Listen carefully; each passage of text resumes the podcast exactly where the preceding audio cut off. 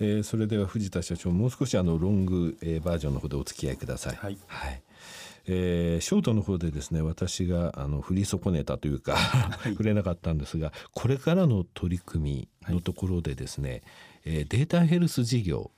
という部分があの掲げられてるんですがこれについてお話しいただけますでしょうかね。はいあのまあ、昨年6月に日本最高戦略が、まあ、閣議決定されて、はい、その中で、まあ、国民の健康寿命の延伸というのが盛り込まれてます。でこれを実施するために、えー、データヘルス計画というのが、はい、えー、実施されることにななりました。でそのデータヘルス計画の実施主体というのが、えー、健康保険組合があの主体で行いなさいとい。うことになっておりまして、はい、これはいわゆる将来医療費が40兆円になるというところにおいて少しでもその40兆円を遅くするまたは、えー、医療費を削減するためにどうしたらいいかというところでやはりあの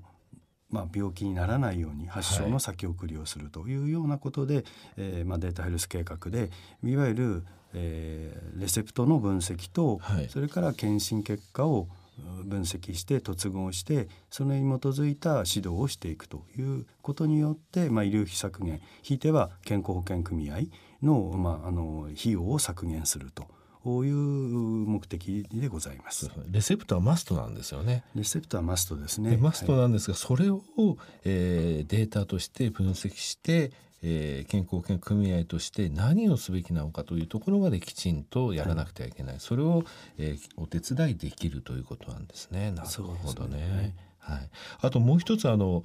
えー、労働安全衛生法、はい、えー、こちらに基づくえー、取り組みっていうのも、えー、健康保険組合っていいますか企業は求められてると思うんですが、はい、はいあのまあ、企業の企業が作る、まあ、運営する健康保険組合というのは、はい、事業会社と一体化してあの健康管理をして従業員の健康管理をしていきますので、はい、そういう中でやはりあの、まあえー、産業医との連携に基づいて、まあ、従業員の健康管理をしていくと、はい、いうことになるわけですけれども、えー、今年、まあ、労働安全衛生法を改正していわゆる、えー、メンタルヘルスの対策の法案が今審議されてますけれども、はい、まあ、今年からおそらく義務化されて、えー、定期的に従業員の検診をうん、メンタルヘルスをメンタルをチェックしましょうと。でそれに基づいて必要があれば指導していきましょうと。こういうこともあの法律でおそらく法案を取ると思いますので、はい、そうなると今度は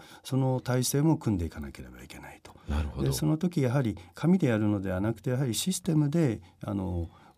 まあ管理または運営していくということが必要になってきますので、はい、そうしないとコストは増大しますので、ねはい、そこでまた当社のこのシステムの中にメンタルヘルスチェックのシステムそれからその結果の管理、ということがしっかりできるようなシステムでございますのででまたあの管理者として産業医または人事または保健師そういう方々が管理者 ID で必要なところだけを見るということができるのでそういうところにおいての利点もありますので、まあ、その先ほどのいわゆる医療費削減、はい、それからまあ従業員のメンタルチェックをして、えー、要はあの生産性を落とさないようにするというような両面でのサポートができる体制を、まあ、当社としてはあの提供しております。なるほど、あの通常の定期健康診断のほかに、はい。えー、労働安全衛生法の方では今度はメンタルヘルスの部分についても、えー、推進推進していくと。はい、と余計そのあのデータ管理とかそういった部分っていうのが大切になってくるわけですよね。はい。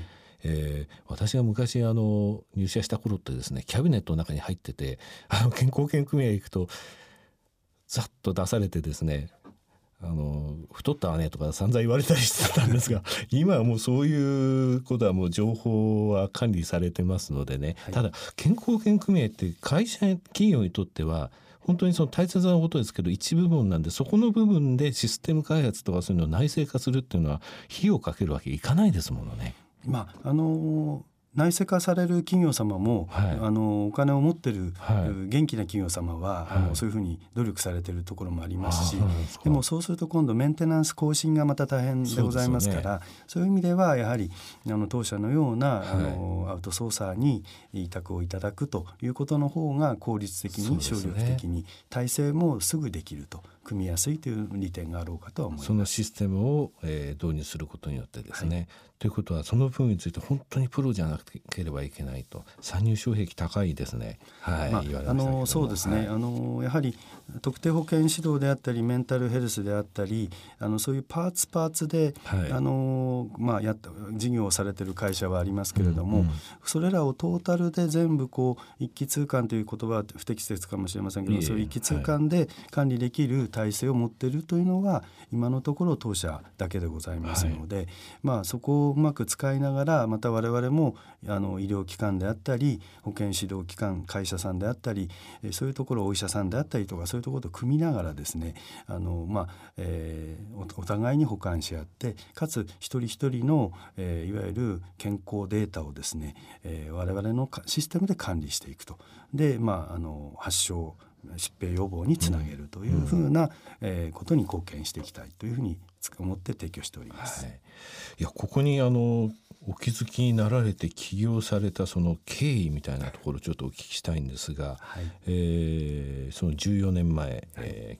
ー、開業あ起業されたわけですけれどもその前との社長のご経歴っていうのはどういうところなんですかね？はい、あのまああの学生時代は勉強しなかったんですけれどもまあ、はい、大嫌いな方であの、はい、自分に投資するっていうのはこんなに難しいことかっていうのをつくづく思いながら社会人になりまして、でその時にいわゆる新卒で、まあえー、外資系の人事に採用になりましたので、ね、そこから人事領域の仕事にずっと携わってサラリーマン時代は人事領域の、まあえー、自分ではまあプロを目指すと、はい、まあ、職人ですね、えー、という中であの、まあ、こういう健康保険組合の制度であったりとかそういうことを、まあ、あの仕事の中で知る機会がありましてそれがまあ創業のあのきっかけになったということでございます。なるほどね。はい、あのそのシステムを作るにはそのことを本当にその中をよくわからなければ無理だろうなと思ったんですが、そういう経緯だったということなんですね。はい、